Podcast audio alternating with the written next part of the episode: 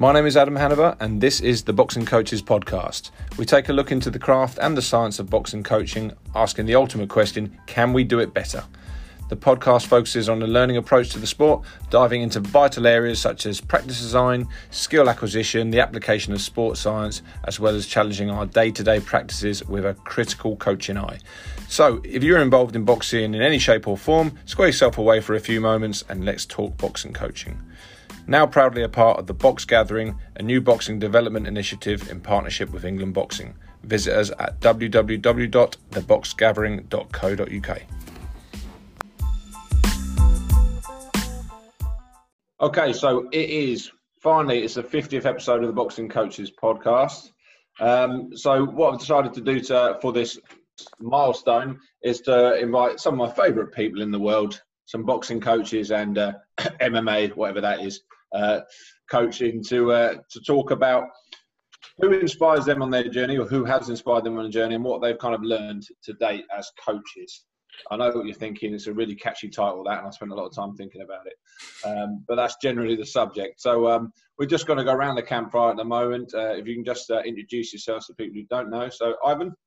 I'm Ivan Cobb, um, colleague with Adam here at the Box Gathering. Thanks for coming on, mate.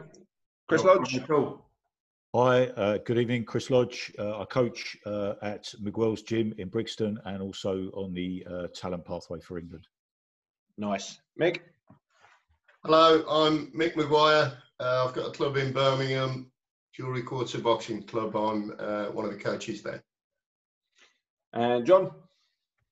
coach at Hartlepool Headland up in Tyne and Wear, an assistant perform coach for England Boxing. And Scott? Uh, my name's Scott. I live in Milwaukee, Wisconsin. I run my own mixed martial arts gym, so a bit of an outlier today. And it's uh, two o'clock there. At the moment in England, it's eight o'clock, and it's two o'clock there. We've just gone. And uh, finally, uh, Preya. I'm Preya, and I'm from All Stars Boxing Gym in Paddington, London. Beautiful. Thanks for coming on, guys. So, I'm going to start it off then, just with a, a bit of an aside first. So, uh, firstly, just to, to do with the box gathering. Um, a couple of little things here that's that's um, been going on recently. So just want to thank everybody that has um, signed up free to the Box Gathering website. Um, there's been hundreds of people so far, and obviously we want to make that thousands people that are engaged in what we've been doing since the original lockdown in March, all the way through to where we are now in November, in mid-November, uh, in our second lockdown, unfortunately in England, and uh, so many people are engaging in, in the content we have. Um, we, so on the on the website we've got dozens of different campfire videos similar to what we're doing tonight uh, where people can have a look at all the different subjects with people around the globe and coaches around the globe that have been talking about um, up to date subjects with boxing. Um, we've also got countless coaching resources and, and, downloads in the coaching corner which millions of people have been downloading already for free which is brilliant. Um, another thing that's happened recently we had a, a campfire with uh, with former world title contender paul smith about autism. Um, and with all the proceeds of that, it's five pounds to download that. I've been going to the Break charity, uh, a well-worthy charity there that helps um, sort of respite for people who, who look after uh, people with autism. So that's been great. And um, so please make sure you uh, have a look at that one, guys. And finally, before we get talking, um, Tuesday the 24th of November, we've got Anthony Million Dollar Crolla coming on the live gathering at 7.30 um, and that's just um, four pounds. And again, just a reminder that every uh, for the four pounds, one pound of that goes to grassroots boxing. Ha! Breathe. Let's start tackling the subject. Okay, so who inspires us on the journey? So my journey, I, have spoken about this in a previous podcast. I think ages ago. It might be like podcast one, two, uh, two or three, something like that. Um, I spoke about lots of different people, and, and I'll start with my sort of ultimate hero, and unfortunately, it's not a boxing one. It's Bobby Robson, um, and the reason why Bobby Robson was my hero, uh, and I was so happy to see the the video came out, you know, shortly after he passed away, was that um, I was in Southampton once uh, playing football, and um, the football team, the Southampton were playing, I think it was Newcastle that night, and Bobby Robson got out of the car and he got mobbed by loads of people. And um, as he got mobbed by loads of people, uh, I saw this young kid sort of like kind of fall to the floor, drop his pen and pad on the floor, and not get trampled, but he was kind of like a bit distressed. And Bobby Robson just pushed all these people aside. Said, sorry, sorry, sorry. Pushed them aside. Picked this boy up, sort of du- literally dusted him off like a like a granddad would do. Dusted him off like that. Picked it up, signed it. He go, "You're okay, lad. You're okay." And then signed it. and Spent a couple of minutes talking to him, and then started signing everyone else after. And I just went, "Wow, that's class. That's that's like that's who I want to be as a coach." And uh, so since then, it was like one of those moments. I thought coaching's a powerful thing. So I thought it'd be a great subject to speak about. So um, um, yeah, I'll leave it open to someone. So who would like to start us off with? Someone who's been really influential or uh, inspiring in your your coaching journey, guys. And I knew it'd go quiet, so I knew I should have. I'll, I'll start stretch if you want. Mr. Maguire. so go ahead. it's it's there's there's quite a few along the way. So I suppose first and foremost, my own club coach, um, who's a chap called Norman Anderson. Um, just because he was there for us when we were kids and he opened the club up and I was a pretty unaverage boxer. I wasn't even good enough to be average really. But nevertheless he still took the time to to put a bit of effort in and look after us. So that was that was the beginning of it. Um, and then as I got further into the coaching, I started looking at people that were actually achieving um, success, if you like, in com- competitively. Um, and I used to go over a lot in the beginning to Bob Dylan over at Lions uh, way back. We'd go at least once a week. I'd take kids over pretending I was taking them sparring. And really, I'd just listen and watch and see what's going on and nick little pieces and bring them back to the gym and try and, you know, change them about a little bit or use them exactly as they were. So that that was a big help. He was a good source of advice when he wasn't ripping into me. So that was useful. And then when I started with coach education, I think that's when I really started to um, explore and understand coaching properly, really, even though I'd been coaching quite a few years by then. And I think the two that, that really stand out for me were Brian Hinkley. So I don't know if you know, uh, those of you who know Brian, he's just the most calm, um, you know, considerate fella you're ever likely to meet. He's, um, I've never, I've never heard him raise his voice. Brian, in all the years I've known him, he was very, very encouraging. Um, and then the other one with the coach education was Alan Keith because Alan was constantly pushing me to do others do this and can you help me with this and and at the time I used to think I can't do all this. This is it's far too much demands on my time and it's more than I'm used to doing. But I look back at it now and I think that was a big change for me because it it pushed me on to want to attend regional squads and, and, and understand other coaching and understand other boxers outside of my own little bubble. So yeah, all of them.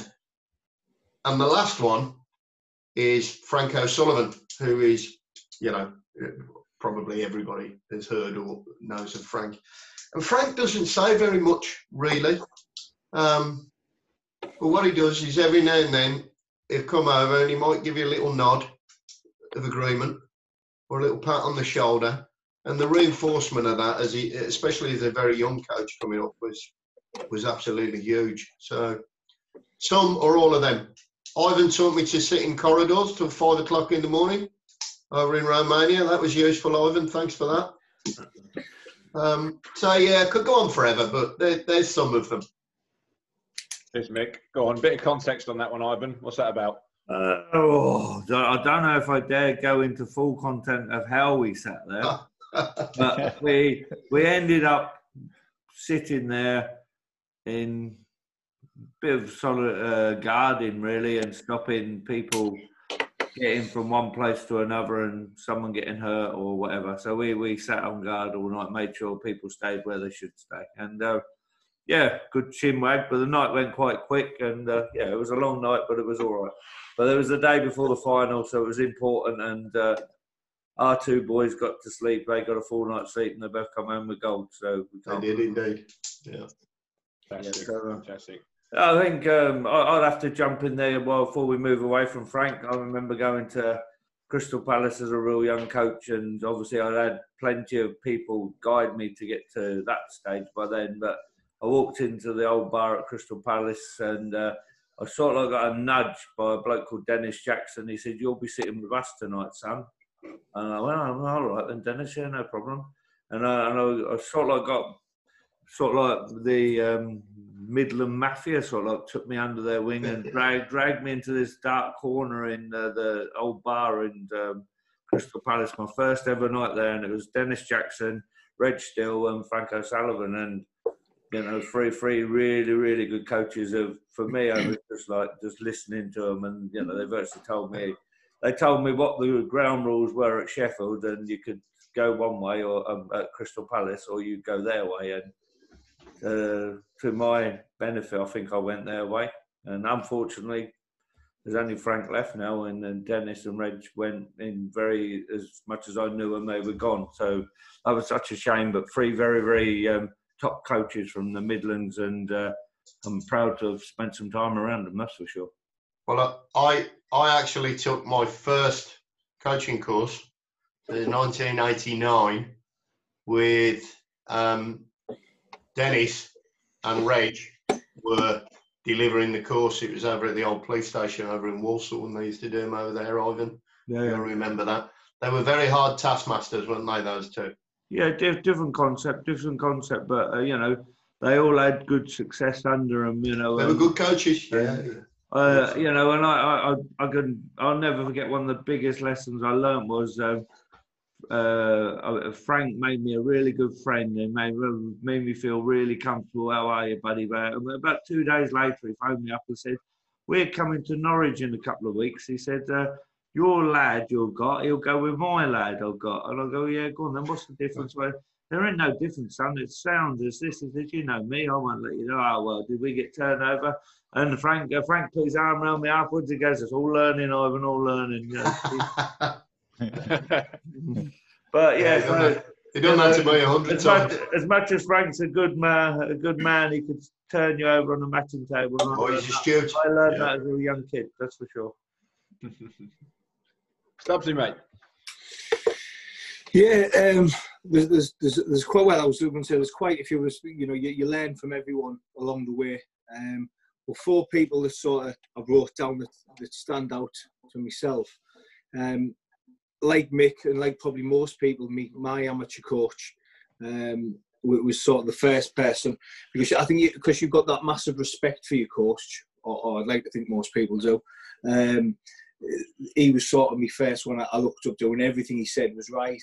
Um, you know, he'd done everything brilliant. He was the best coach in the world. Um, so, so my first sort of five years coaching, everything that he done, I sort of try to base myself on that. And you know, you, would find your own way of doing things, but he was everything was had to be correct. All the fundamentals were right, and it was something that sort of stuck with me. And to be honest, now if we have a discussion, we coach very differently and have different opinions on a lot of things, but the sort of the your, your core philosophies are, are, still the same, but we have little bits of you know mm. different ways around how we get there. Um, so, so Tim, who was my amateur coach, he would be sort of my, my first inspiration and sort of the reason why I wanted to coach. Um, after that, the, the I wouldn't say he inspired me, but someone who sort of has probably been one of the biggest, um, given the, the, biggest impact in my coaching career, was a bloke called Alan Rapley. He um, he swam, I'm sure, at the Barcelona Olympics um, he was part of, he works for UK coaching and he was doing some uh, development uh, work with me. And at the time, I was going through quite a uh, not a great time in my personal life. And what was sort of happening is I was taking a lot of negativity into the gym.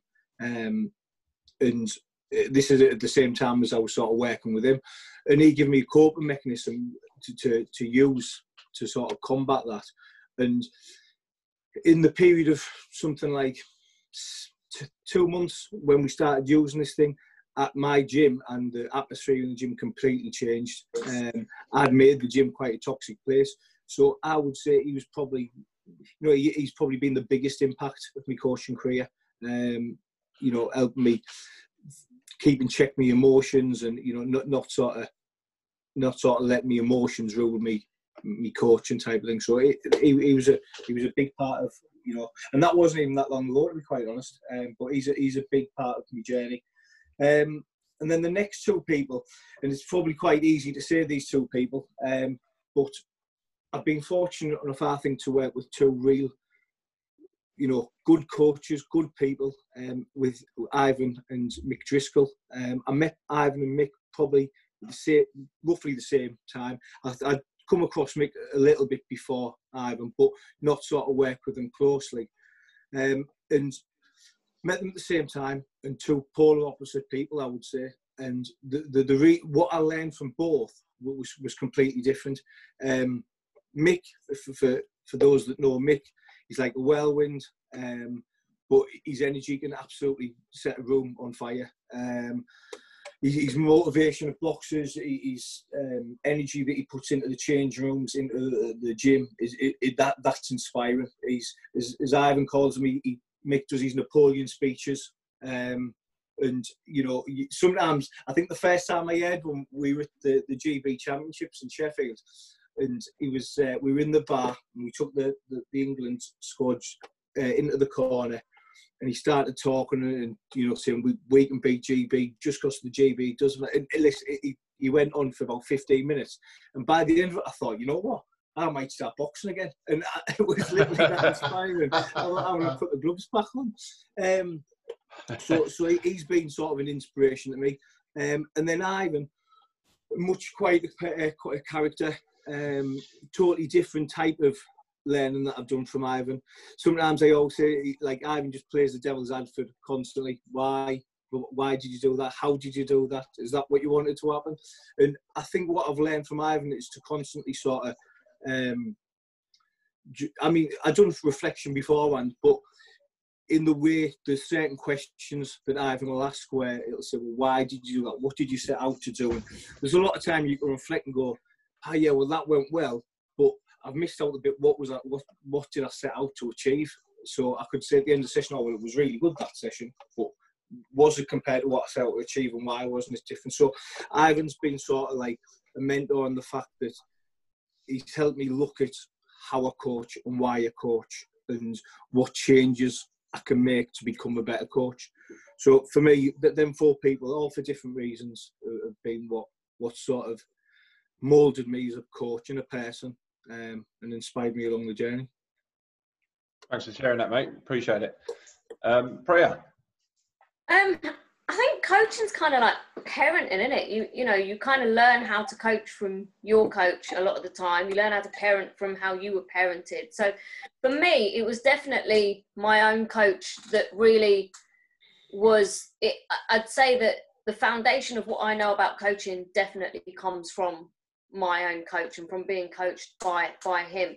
You know, and and he he's not he's not the loud coach in the gym you know he's the more quietly spoken person but he sees straight through people you know like people are very i don't know how to put it he's got this certain intuition that i always used to admire which also meant that i was also quite often wrong but he'd see straight through people that you know he could look at a kid who might not be the most talented kid in the gym but he'd be able to see the talent in him and say actually he might not be the strongest, but he's got this, this, and this. And even though you haven't seen it yet, he could see that that kid had that particular talent or that particular strength. Um, you know, he was very adaptable, moved with the times, was very much, you know, scientific minded, was always looking for different training methods, various bits and pieces. Years and years ago, um, probably even before I started competing, he was talking about meditation, hypnosis, you know, clear your mind, sleep well, that kind of thing, which actually probably about 10, 12 years ago wasn't necessarily as, as commonly spoken about as what it is now. Um, so for me, definitely inspired me to just always look for new ways, always research things, look into stuff. Don't think that, okay, well, you've got to a certain level, now you know everything because you've been able to have a certain amount of success, whether it was a, as a boxer or a coach. Now you know everything. He's always like, you don't know everything. You'll never know everything. You have to keep developing, whether you're a coach or a boxer. Um, and the other thing is, he, he was also like, he was very encouraging of me. Like the fact, you know, I used to go, yeah, but I'm I'm a girl in a man's world. Like that was always a, a, a thing for me. You know, um, I'm a girl in a man's world. Like they know more than I do, and he'd be like, well, how do you know that? Like why? Why is your pre? Why is your perception that just because you've gone into a gym, there's four male coaches who are older than you, might have been in the game longer. Why are you assuming that you're not as good as them? Or why are you assuming that you can't bring something different to the table? Like stop you know. So he was always the one giving me encouragement you know. He's the one that told me you need to start coaching. You've got a knack for it. And at the time i probably didn't want to hear it because at the time i was you know i had competitive goals and i was like no no no if i'm starting to coach then it's going to take me away from competing. But he was always the person encouraging me um, to to get into coaching to join him on squads you know eventually i ended up working with with the london squad you know etc and um but if it wasn't for him i wouldn't have i probably wouldn't have the confidence to actually sit in things like this. If it wasn't for him i probably wouldn't have had the confidence to walk into a london squad and just you know be given a group of boxes and go deal with them. Do you know what i mean? I wouldn't have that confidence to do it but i learned from watching him. I learned from being coached by him. And i and i actually gained my confidence you know, from him encouraging me and always telling me, stop seeing your gender as, as like it's working against you. You know, stop if you stop, you know, stop acting like it's working against you because then it will work against you. Um, but yeah, he was definitely very, very encouraging in in that sense. Um, you know, there's so many people who inspire you, don't they? You know, whether it's you know celebrities or films or whatever um, but for me i always i don't know i'm always i'm always the one inspired by the underdog i'm always inspired by the person who really isn't expected to win that comes out and performs well you know win or lose um, yet you haven't seen rocky I think the tagline is life. His life, what was it? His life was a million to one. That's the tagline for the film. Yet you haven't seen Rocky. just going to pull you Wait, on that should one. We, uh, should we hand over to Scott now? I think we should. Yeah, because yeah, we, we, can rip you later on that one. But cheers, Brad. But it's interesting you say about your coach. You know that whole sort of you don't know what you don't know um, sort of mentality. You know, there's always stuff to learn, and when you are like, like that, when you have that mentality that there's, there's so much.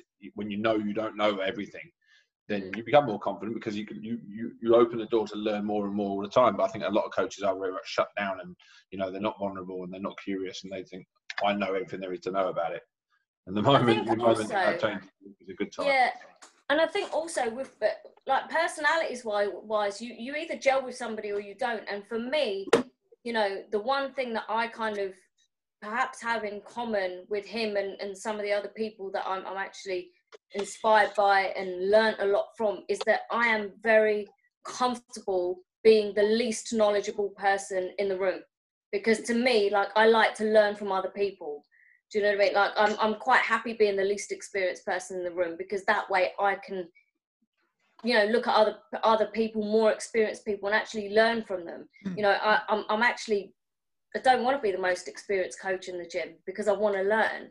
And sure. and actually you know, and, and in, even in saying that, I'm, I'm, I'm probably wrong to say that as well on some level because I don't think that you can only learn from people who are more experienced than you. I think you can learn from, you know, people who are le- less experienced than you, less qualified than you, etc. Because people just bring different things to the table, and he's the one that opened my mind up to the fact that you might not have been in the game 30 odd years, but actually you bring a different angle to the game. You bring your personality to the game. You bring your personality to coaching, and actually, you know that is valuable. And that to me was a really, really big thing. Adam, before you go, before you go, go to, before you go to Scott, I'll just go back to the Rocky bit. I believe, I believe Preya has actually sort of nearly got a date with the real Rocky. Do you remember when we had Chuck Wepner on, who was yeah.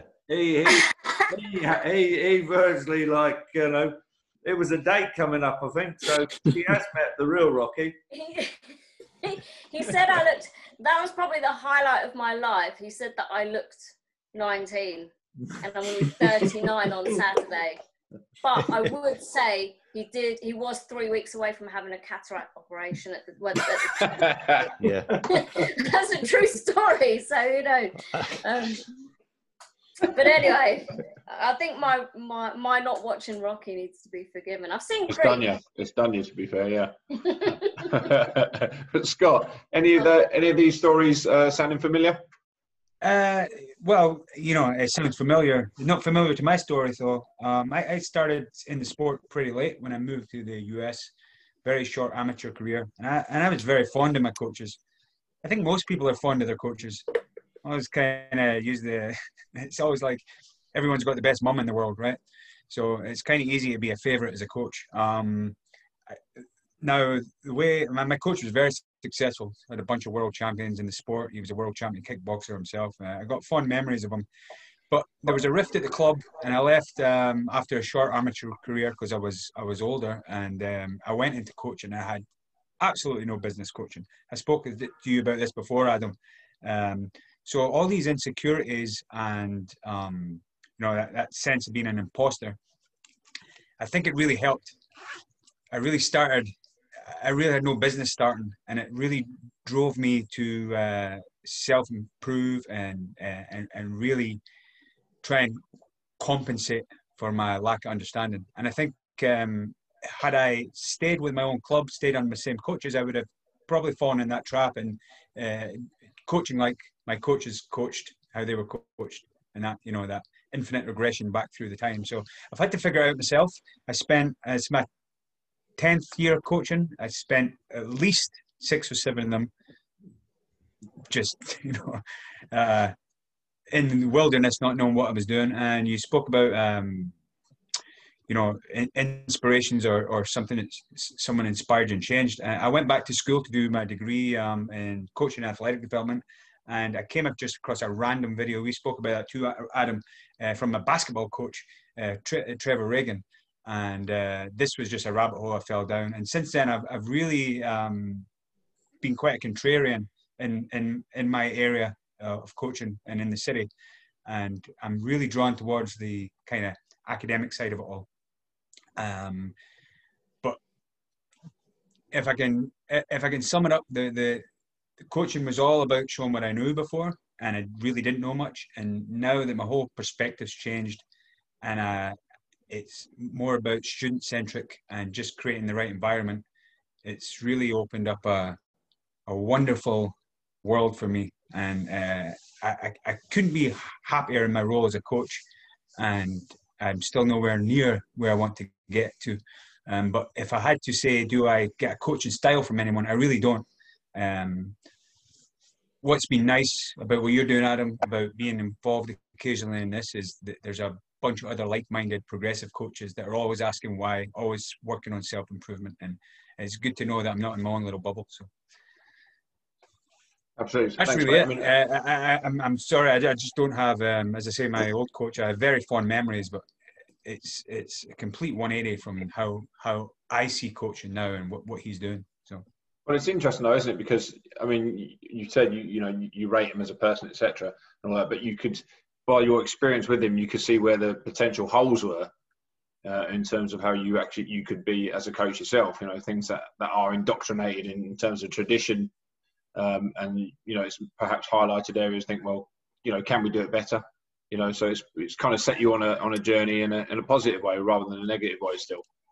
Does yeah, and it's sense? hard to say that it's hard to say there's holes because he's been tremendously successful. Um, but uh, I, I keep going back to this just because it's the way it's always been done. It might not be the best way, and so I'm I'm, I'm glad to be involved in a community now that's really trying to um, continually ask, okay, well we we have our, our orthodoxies and our traditions, but can it be done better? And it's an exciting place to be, you know.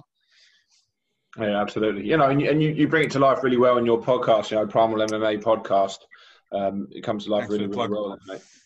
there we go. Yeah. You can PayPal me ten a tenner over later, mate. And I just sent the invoice. Yeah, there we go. And actually, the, the, the one thing I'll say, being an MMA coach, I, I really, uh, and I know we share a lot of the same philosophy as Adam, and and I'm sure, I, I don't know the, the rest of you at all, but um, you know, tr- trying to get this authentic training experience uh, representative design with Colin. So learn learn to box by boxing. I, I really feel for you coaches as boxing because in MMA we can at least get close to that uh, authentic level through a grappling or, or uh, wrestling or uh, kick, kicking below the head and whatnot. It, it's just it's it's a really fine line you guys you guys uh, walk because you know with the the head trauma and getting to that kind of authenticity within your sport. I don't know how you do it because I struggle to do it, and I have so many other tools in my box. So good luck with that. Well, I never managed to get that as a boxer. You know, I blocked a lot with my face. and I was pretty good with that. Hence the hooter. Um, too. Chris. Okay. Uh, well, what's inspired me? I suppose this is going to sound like a pretty bland answer, but but bear with me a sec while I sort of fill in some details. Is generally, generally, I would say boxing itself and the people I've met in boxing, and that started uh, probably like lots of kids when you know you got a bit too much energy and perhaps that energy is not uh, not being used productively, and you, there's just a sense that you might be you might be heading towards something that might not be uh, you know you might not be able to turn around. And somebody pointed me in the direction of Harway House, which is a boxing club in Chelmsford and it was run by a fellow called Peter Davison. Now, if I try and frame Peter for you, he wouldn't understand the finer points of nutrition. Uh, strength and conditioning was, yeah, you need to get a bit stronger. So in the off season, I want you to get your mum to cook you some steak and you know put some eggs in some milk. And you know if we needed to get fitter, it'd be go for a run. But there was no real guidance on uh, whether it should be speed play running, whether it should be steady state or anything. It just was run as a group around the football pitches over the back of highway House. So sophisticated it wasn't. Uh, cerebral it probably wasn't in terms of what we understand about coaching today. But my memories of that club are unbelievable. It was just the best place for a kid to be. If you wanted to go down there and let rip and and uh, within a safe environment, and you wanted to come out ringing with sweat, you'd been screamed at, you'd been shouted at, but there was just something about what he created. And I still speak to people. I'm 55 years old now, and there were guys that were older than me. They were seniors when I was in there, and I still see them every now and again in London and in Essex. And one of the first things we we don't talk about what we've done. We always go back to Peter and and the boxing club, and to sort of echo what people have already said. There's also that bit where somebody finally taps you on the shoulder and said, Peter wants to chat with you. Go over to Peter. And he said, Look, I've, I've signed you up for a bout. I've got you booked in. You're carded. You've got a bout in two weeks down in Rayleigh, such and such. We're, we're going to get a car down there, no problem. And I don't, I remember being nervous about the fight, but I don't remember ever second guessing Peter. I don't ever remember having a single doubt in my mind that he wouldn't get me through that. And I lost it but I got through it and he said I did well. And it was probably the nicest thing anybody had ever said to me. And you think to yourself, okay, he didn't have all the things we know now, but what he did have was an almost natural empathy for getting kids engaged in sport, pushing kids as hard as they cared to be pushed. And I, I remember, listen, you know, like everybody here, I was, I was, I was never going to make it to the top. Even, even if I had the talent, somebody like Peter wouldn't know how to. I boxed. I boxed for Essex, so I boxed regionally a few times. But the next step and the step after that, Peter probably wouldn't know where to push you, even if you had that ability to follow that direction all the way to a national team uh, and beyond. And he probably didn't care. He was just doing his bit uh, as a as a boxing coach for many many kids, not specialising on one or two, but it was just the greatest place to be. So park park that for a minute, and then uh, I managed to uh, blag my way without any qualifications into a job in the city, and I was just really lucky because the city was expanding exponentially, and American banks were coming in and buying uh, London companies out. Uh, and we were the first of the barrow boys. My my at 55 years old, I was the first kind of uneducated barrow boy to actually go and work in a in a financial stock exchange type environment. And it was simply because they needed people, they needed bodies. It was as simple as that. And they needed young kids with a bit of nous who didn't mind standing on their feet all day. This is way before checks and money could be wired to people. So half of my day would be spent. Uh, they used to buy me a pair of those DM shoes. That was the one perk I had. and I used to spend all day running checks and bearer bonds around to different brokerage outfits and things like that. And then I got into the office, and the big boss, who was a, an East End boy, and he was earning. I mean, everybody lived in fear with him from him because he would just he'd sack you three times a week. He was that kind of bloke, and and still, you know, expect you to be at work on Friday on time. And I was getting cha- I was getting changed. I was getting changed in the toilet, and I've got my boxing kit. So I've got my boxing tracksuit on. I've got my boots in a bag, and my and, and, and my wraps are in a bag, and my skipping rope and everything. And uh, he came into loo and he saw me hanging my suit up. He said, "Oh, he said you're, you're boxing." I said, "Yeah, I've got a box tonight," and I was embarrassed about it. And he said, uh, "Oh, he said, great." He said, I, "I did a bit of boxing when I was a kid." He said, "Come and see me in the morning." And anyway, I, I won the fight, but I got a bit of a bit of a black eye. I, I beat the kid previously, and I, I, I, probably relaxed a little bit too much and thought I'd beat him again. And uh, I, remember Peter ripping me off a strip because because I wasn't focused enough. But anyway, uh, I beat the kid on points, and I got in the next day, and I got a bit of a shiner, and, he, and the boss walked past me, and I was working in the back office bit. Now, cast your cast your eyes about 50 yards across this big open place office and there was a bunch of traders over there, these dealer boys, and they were the noisiest, they were the best dressed, they were always out, excuse my language, they were always out on the piss, they were always this, that, and the other. They'd got the best cars, they were always having the best holidays. And we lived in fear for these for these people. They just did something that I never understood and I never thought I'd be capable of doing it. And uh, anyway, the boss walked past me and he said, Hey, come and speak to me. How did you get on last night? So I talked him through the fight and he did no more than kick the door open and he called one of these traders over and he said, Oi, make him a space next to you. He's now your assistant. And I thought, wow. I thought, that's just, I've just been promoted 20 steps. In my mind, I wasn't capable of doing it. And I'm sitting there thinking, this is just unbelievable. And anyway, these traders took me under their wing and I was the kid that didn't know anything and, you know, probably, probably, probably way out of my depth, but gradually I started to pick it up. And it's at that point there if I'd realised how bad, how it was good what happened. Don't get me wrong. I, I, had, I had years of fantastic fun, and we were always out, and we were always doing crazy things, and not getting a lot of sleep, and coming back to work at six o'clock, and starting again at seven, and it was a mad, mad existence. But if I'd known at that point that it was going to be the end of my boxing, I might have second guessed it because there was no way I could do what they were doing three nights a week and continue boxing. But I remember Peter being absolutely brilliant. He said to me, "Look, work's going to get in the way." He said, "I think you'll come back to boxing. I think you I think something in you." He said, "will come back to it." And I sort of forgot about it, and I didn't didn't even give it a second thought. And by the time you've missed training a few weeks, you don't want to go back because you're not fit, you're not focused. Uh, and then he called me for a fight, and I said, "Pete, I can't do it. I've got to go out on Thursday for work stuff." Again, I was out drinking, you know, 12 pints and all the rest of the stuff that was going on. Uh, and then I got to 38 and realized that I wasn't exactly enjoying what I was doing. I'd, I'd been drinking and doing all the rest of it for too long. So I went back to boxing and uh, took my first coaching badge and, and then went on and on. And I remember at that point, somebody else that really inspired me was a bloke called Dave Sadler. He was the, he was the London regional coach at the time. And he took me for my level one and he took me for my level two.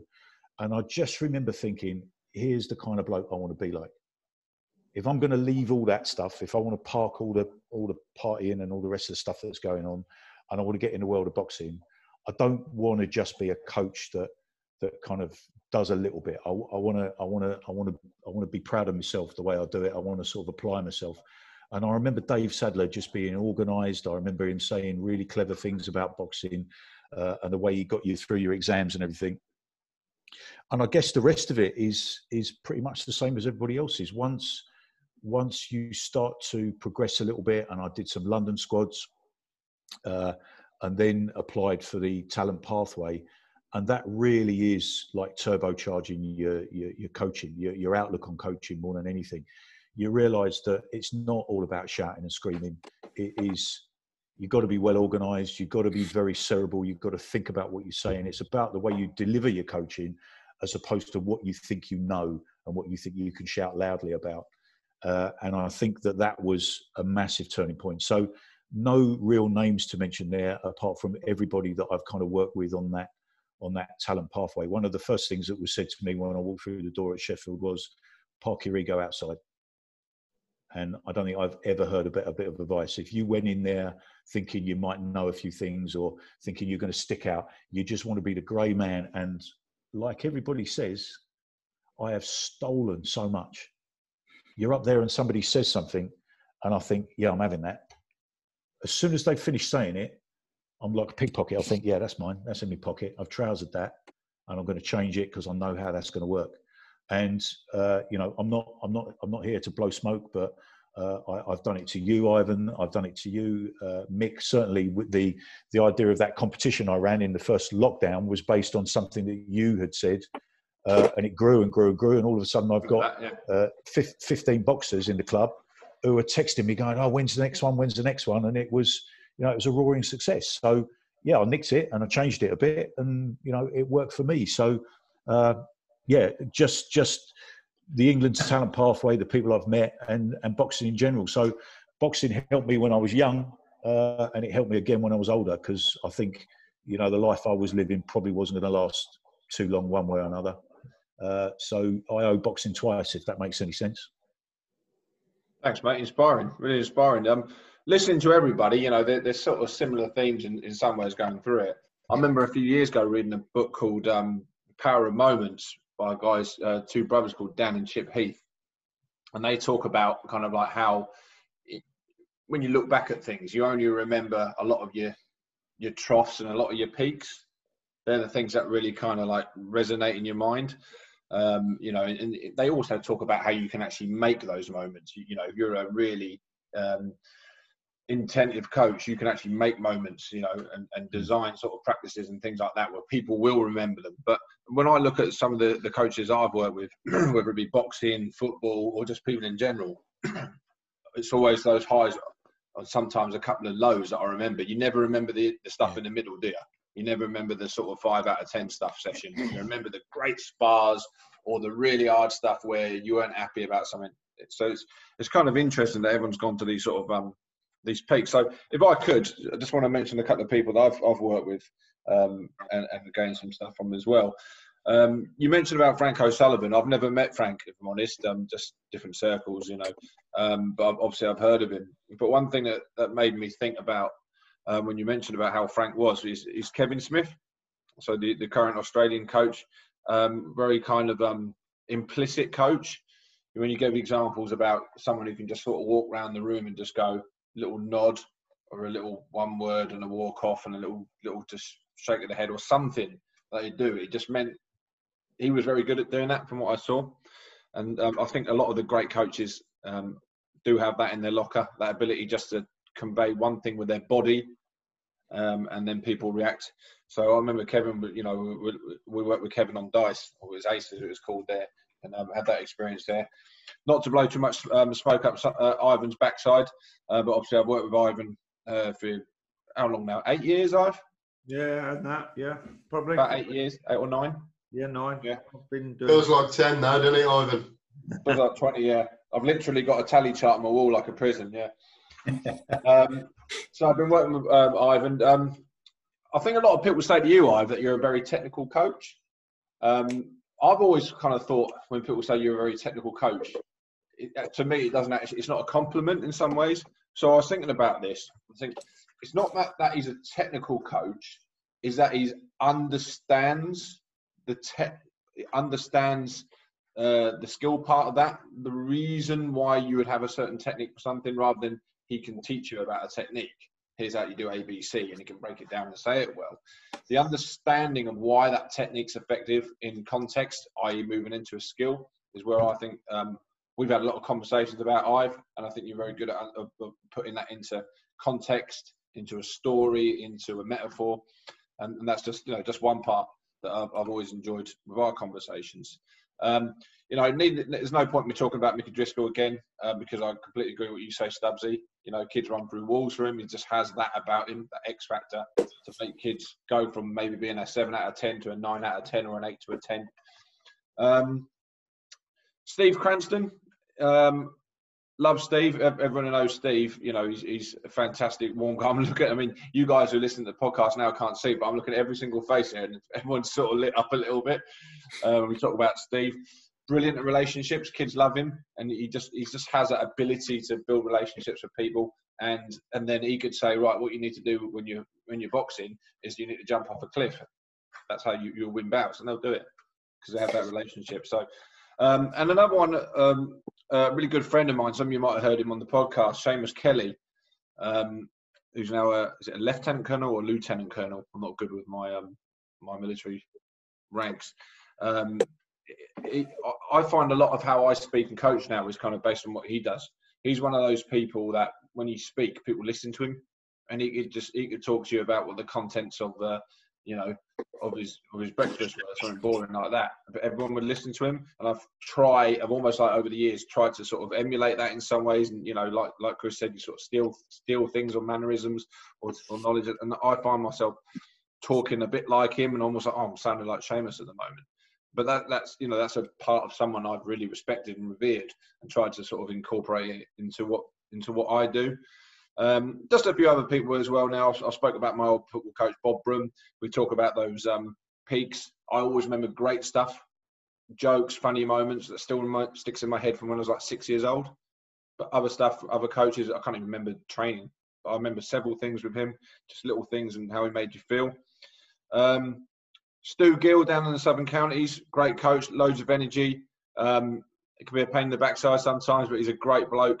Um, he's um, he's produced champion after champion down in the Southern Counties. Now we don't have millions down in the Southern Counties, if I'm honest, but he, they, they, constantly turn them out there and good professionals. So he's really um, good with the relationship side and a great coach as well. Um, and then we've got the Bell brothers, Matt and Nicky, um, full of energy down here. Done a lot of coach education. Matt Bell put me through my level one and level two. Learnt loads from him, uh, especially on the technical and tactical side. Um, full of energy, those guys, and you know I, I see myself in those those guys sometime as well.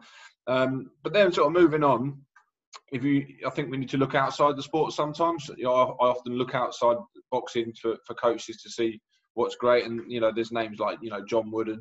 I love Jurgen Klopp. I'm not a Liverpool fan. I'm a Gooner. You know, I'm sure people aren't going to listen to this anymore. But um, yeah, I'm a Gooner. But I love Jurgen Klopp. Uh, Bobby Robson, as I mentioned. You know, people like Vince Lombardi, Brian Clough. You know, amazing amazing people, you know, and, and how they handle people and, and, how they they almost man manage, if that is a a, right phrase uh, to go on to. Has anybody else uh, kind of looked outside of their sport? Go on, Scott.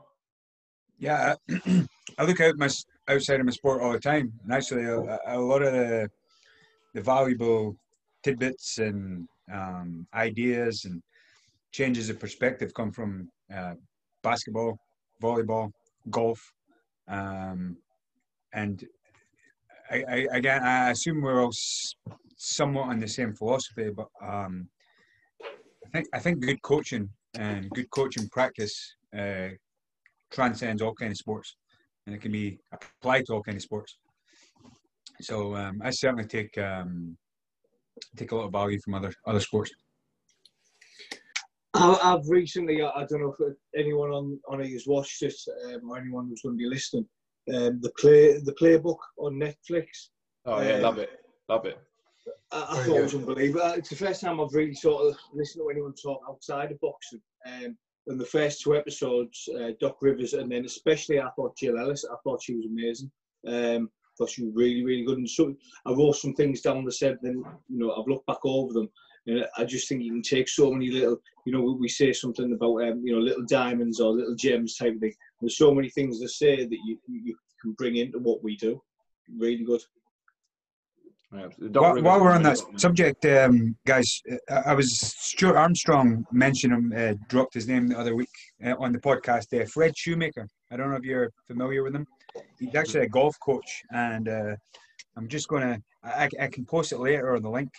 Um, there's a a podcast called Teacher Stories. Fred Shoemaker, not Schumacher, it's Shoemaker, S H O E, like a English spelling. And it's called Wisdom About Teaching and Learning in Life. It's just a beautiful podcast to listen to. His voice is dreamy. and just the way he speaks and talks about coaching it is really, really lovely uh, listen. Um, nothing to do with combat sports, all golf. I take a lot, uh, I take a lot of value away from these these kind of discussions. So as definitely worth a listen. Yeah, Fred yeah, send that over, mate. Yeah, send that yep. over, mate, and we'll, we'll, definitely put that in the show notes. Fantastic. Oh, I'll, second, um, I'll, second, that. I've listened to that. It's really good. Uh, I'll second that. It's really good. Um, for sec- another sport, out of sport for me would have to be, without a doubt, um, Wayne Smith, uh, New Zealand All Black. He, I, I had the pleasure of meeting him when he was at Northampton Saints, and uh, I went to a breakfast thing uh, at, at uh, um, in Kettering once on one of his early men breakfast day things, and yeah, he just sat there talking about coaching, and and I thought, this is me, this is me, this is me, and couldn't help but go and speak to him afterwards. And you know, uh, Wayne Smith in rugby is like you know outstanding. You know, he he's sort of the brains and the, everything a bit behind the way the way that the culture of the All Blacks changed. Um, I think it's um, can't think of his name. There was that Hansen who got the credit, but um, uh, it was before Hansen. It wasn't Hansen. Whoever got the credit before that, but Smith was the backup man, and Smith was the one I think that organised most of the the culture change within the All Blacks when they hit that bad patch. So yeah, for me, he's a, he's one of the best coaches I'd, I'd really stand out and look at. And took a lot of um, watch a lot of how he coaches and and how he interacts. He's more interpersonal with people rather than actual skill. But yeah, he's a great coach. You must uh, you must forgive me because I know uh, you, Ivan, and uh, Adam have already spoken about this with me uh, on another campfire. But the book that you recommended uh, by Joe Ehrmann was was a was a kind of pivotal moment for me after reading that, uh, called Inside Out Coaching. And there are a couple of pages in that book that literally stop you in your tracks uh, if you if you if you're coaching kids at sport, and it kind of recognises the the much bigger responsibility you have rather than just looking to get uh, little Fred or Sarah from from uh, a novice to a gold medal.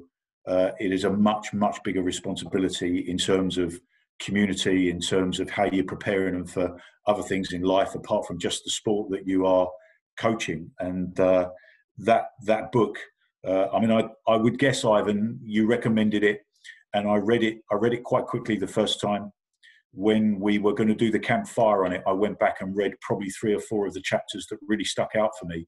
But since then, it's by the bed, and I kind of pick it up every now and again.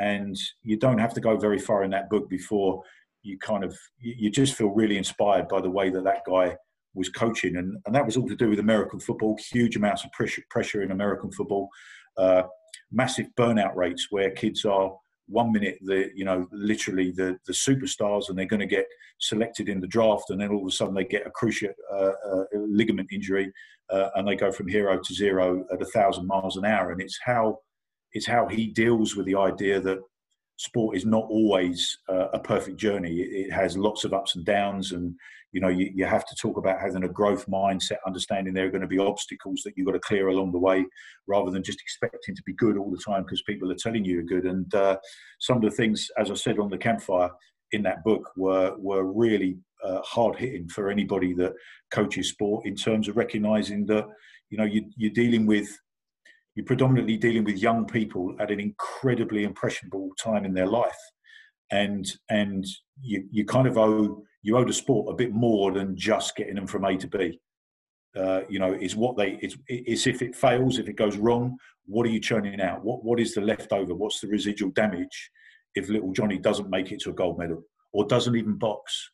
Imagine he's in the gym for two years and you know you don't take much. What what does he actually gain from the sport? What does he gain from you as a coach?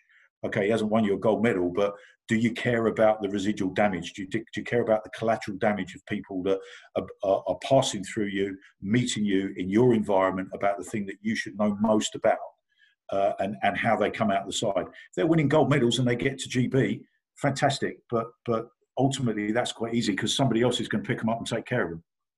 You kind of do your bit, you launch them, and once they're off the launch pad, uh, you know, you, you, you, hopefully you get the accolade for it, but they're they're therefore in capable hands, and hopefully GB deal with what happened to them uh, from there on in. But there are loads of kids that you have a year with, year and a half, two years.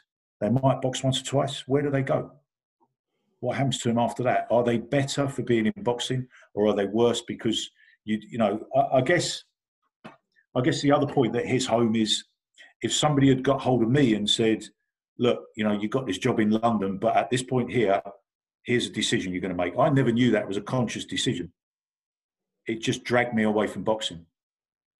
And perhaps if my boxing coach had been a little bit more aware, he might have said, look, you know, you can do this, but just be aware of this is what that side of life looks like. You know, there, there's a big responsibility, I think, when we're uh, when we're dealing with youngsters, and and the book certainly hits home on a few of those points. I think. Can I throw something in there, Adam? Yeah, of course. I think uh, I agree, Chris. I think there's there's so many hats that that coaches can wear. So there are really excellent competition coaches. Mick Driscoll is a great example. Mick is a real motivator, a real um, uh, kickstart. You know, he he would drive you to where you need to go at competition level. Um, and then there are other coaches that are very good at just building relationships and looking after um, everybody, and they're not Yeah. too driven with competition. And then there are coaches that are able to pick those skills for that any given moment with the individual they're dealing with. Now, for me, that that's the real gift of coaching. It's you know, uh, let's be honest. I'd be pretty certain that we could teach more or less anybody off the street, you know, fresh to the sport. We could probably teach them how to throw a jab correctly or how to coach throwing a jab correctly if we spent long enough doing it because you know there are only so many mechanisms that that make that happen. So but the real skill of coaching is is exactly what i think what you're talking about is i- they're only one in a million that can be at the very top aren't they Yeah. what about all the other kids and, and, and young people that come through you um, through your doors and actually they're just by their pure numbers they're far more important really Yeah. aren't they i think in my opinion so the real skill for real good coaches, and we've talked about all these different inspirations, and some of them are competitive coaches, and some of them are really good at making relationships. Um, Steve Cranston, you mentioned, is really good at just you know get getting to know people and getting to know what how they tick. Ivan's very good at making you reflect on yourself and look back. And uh, Ivan's when I first met Ivan, I, I felt like I was with the headmaster because he's, constantly just just edging you towards Yes. another little bit of questioning, you know. Yeah. And, you know, uh, Frank O'Sullivan's very much the same. You, you, you know, when Frank asks you a question, it's almost like you can hear his.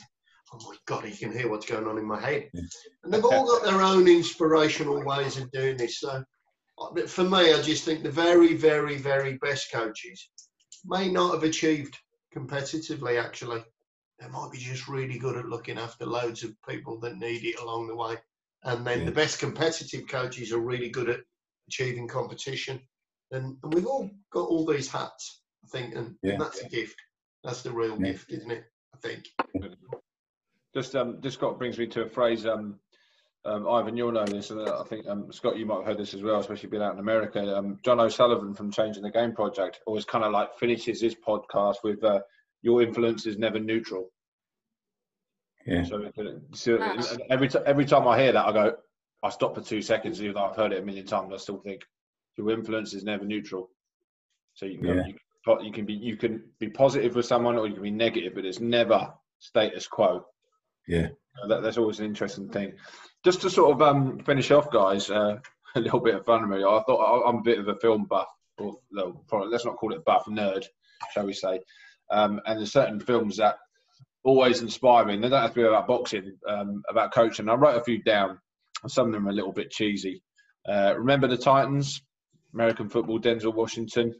Yeah. Um, of course, there's always Coach Carter. Friday Night Lights as well, Yeah. the series and the film. Any given Sunday, mainly for the the Al Pacino chat at the end about um, life's a game of inches. Bit, it's a bit cliche, a bit wow, but um, I love that part. The rest of the film, I'm not so big on. Um, we'll come to the Rocky bit that we discussed beforehand in a second. Um, sli- slightly off topic, the King's speech. I love that. The kind of you know how he's how he's kind of got that speech impediment, and how he how he's supported to get over um, um, those problems, supported by a friend, and how they worked together to actually achieve what he did. Um, another cheesy one, Karate Kid. Very similar thing, relationship. Miyagi Daniel-san. All right, love the new things as well with Cobra Kai. Cheese, I know. Um, uh, Band of Brothers, massive. Obviously, um, you know World War Two, 101st, and all that, and their relationships. And uh, the final one is Scent of a Woman, Al Pacino, and how their relationship as well. And, and when I sort of thought about this, I thought everything's about relationships with those. It's all about how people kind of work with each other to almost aspire to be great, um, to bring each other out. They couldn't do it without each other. And I think that's what coaching generally is. So it brings me to my Rocky one. Um, now, my favourite Rocky film is Rocky Four, but my favourite part of Rocky is Rocky Five, uh, where Mickey gives Rocky Marciano's cufflink over to Rocky when he, he's remembering he walks into the gym, then he's a bit pissed up, um, and he has this kind of recall of him uh, passing it over.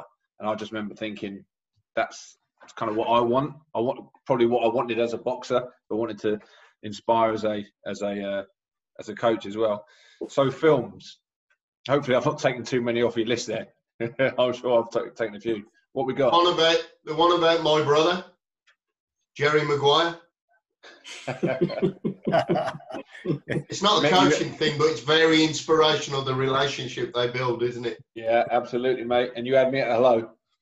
Yeah. Thank you. Standard. Not for the I'd have first to time, say I should bend it like Beckham. Bend it like Beckham. Go on. Yeah, well, Yeah. She, she's an Indian girl. I'm an Indian girl. Her mum didn't let her play football. My mum didn't have a clue I was boxing until I won my first ABA title. And, uh, you know, I was too scared to tell her. So I sent her and my dad an email saying, hey, just letting you know. I'm a national champion. I'm a national boxing champion, Yeah, yeah. and I um, will stay out late if I want to. um, yeah, definitely. I love that film so much. There's there's two films actually that I always end up crying when I watch them. Bend It Like Beckham is one of them, and um, Katie Taylor's documentary film. Every Yeah, single that's good. time, every single time, I end up crying watching those two films. It's bi- very real, yeah. isn't it? it feels Well, very yeah, real. so many people cry romantic films, sad endings. Not me. I'm there bawling my Marley eyes and out. me. When her mum tells her she can't play football anymore, I'm like, oh, Yeah. this is a heartbreak. If But you, yeah, uh, I think. Hmm? What did you Scott's going to say train spotting, aren't you, Scott? Unmute. yeah.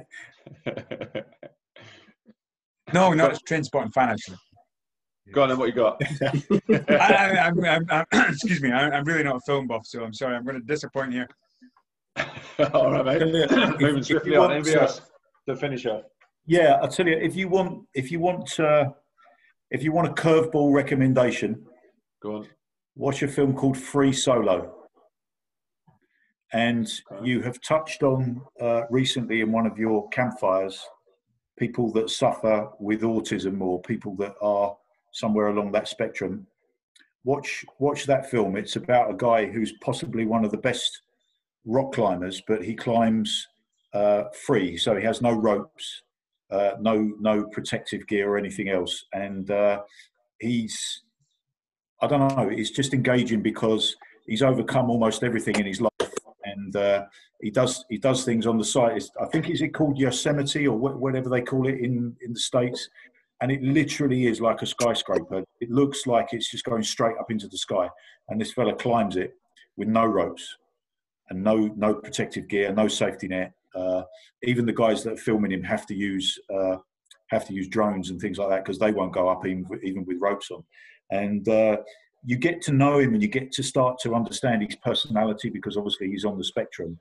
Uh, and it's it's just a brilliant film. It, it's uh, it'll have you on the edge of the sofa. You'll you'll be you'll, you'll be. It's a white knuckle ride. It's unbelievable. Edge of the cliff, yeah. Yeah, Free seriously, free solo. Highly All right, guys. recommended. How, how long's that been? I've chatting for about an hour now. We could chat for another hour easily. I've got Um, one. I've got one little on, story, one little story because Preya said that her mum never knew she boxed. Well, it was probably a bit the same in my household because um, my my mum, obviously, my father was a boxer and everything. And uh, when my older brother, who's ten years older than me, was born, my mum insisted that none of us would box, or he wouldn't box at least. And then my next brother come along, and he was uh, obviously my father had promised. And then um, then there's me, and uh, I think it was a Bugner fight in about 1971, and I'm sitting on his lap listening to it on the radio type of thing and all I kept saying is, I want to box, I want to box. And he, he weren't going to let me box or nothing. But I learned to become a gardener. So I started helping him do a bit of gardening down the bottom. And as the as the runner beans grew, we started to do shadow boxing in the back end of the garden. So I'd been doing it for a good year or so. And then um, my brother, out of the blue, just started boxing, and that was it then. Once he started boxing, within a few months, I was in the gym as well but it was like we had to keep that secret for ages. And no one, no one, no one, no one has ever known that until just now. Let me just sorry, let's go let's go back a step as well, just to pull Chris up a bit.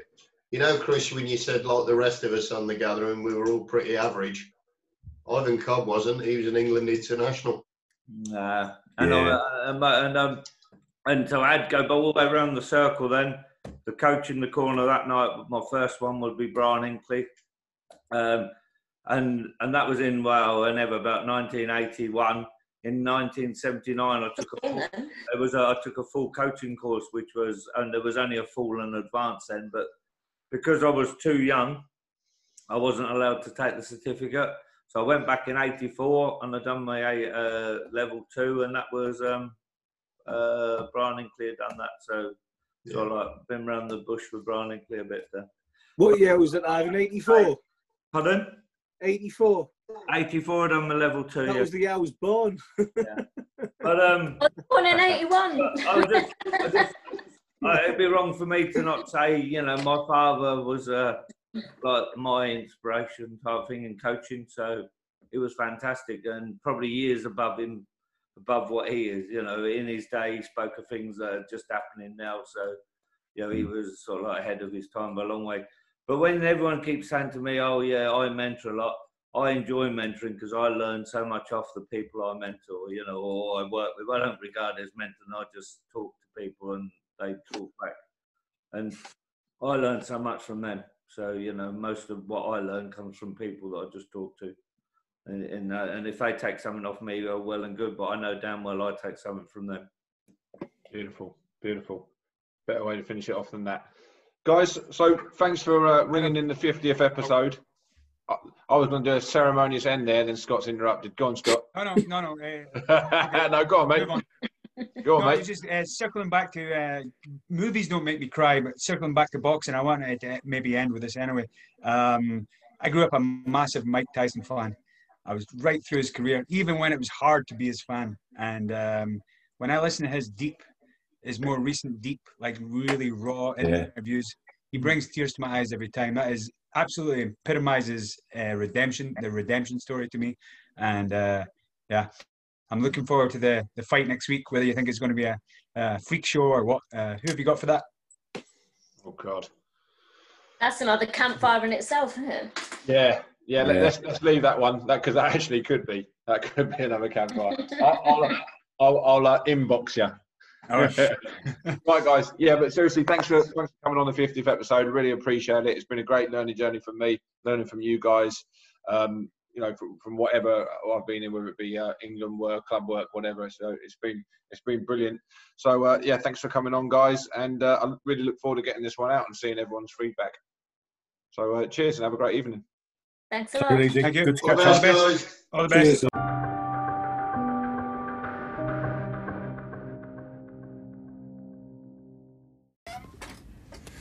So it's the next morning now, and just reflecting back on last night's conversation with all the guys. Really, really enjoyed it. Really fantastic, positive coaches who, who, who are constantly growing, constantly being curious, constantly asking themselves questions: Can they do it better? Um, and it just adds for a whole sort of um, recipe of um, great environments, great culture, uh, and and um, hopefully everyone from the the podcast really kind of heard the, the passion there uh, for everyone. So it was great to be involved with.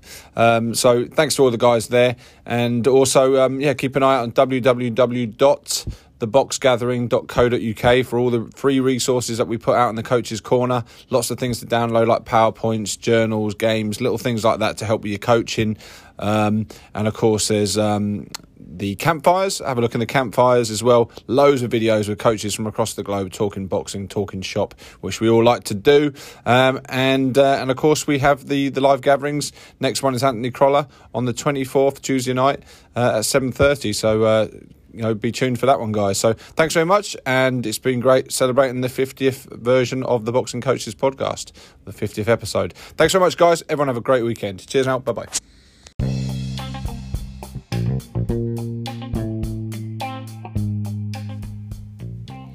If you liked this podcast, similar content and discussions can be found at the Box Gathering. The Box Gathering is a social initiative born out of the ashes of the first lockdown in March 2020. We provide a platform where coaches, boxers, officials, and boxing enthusiasts can join together online to discuss various boxing topics. It's free to join, and upgrade options offer unlimited access to all our live gatherings, campfire videos, and coaching resources. Join today at www theboxgathering.co.uk.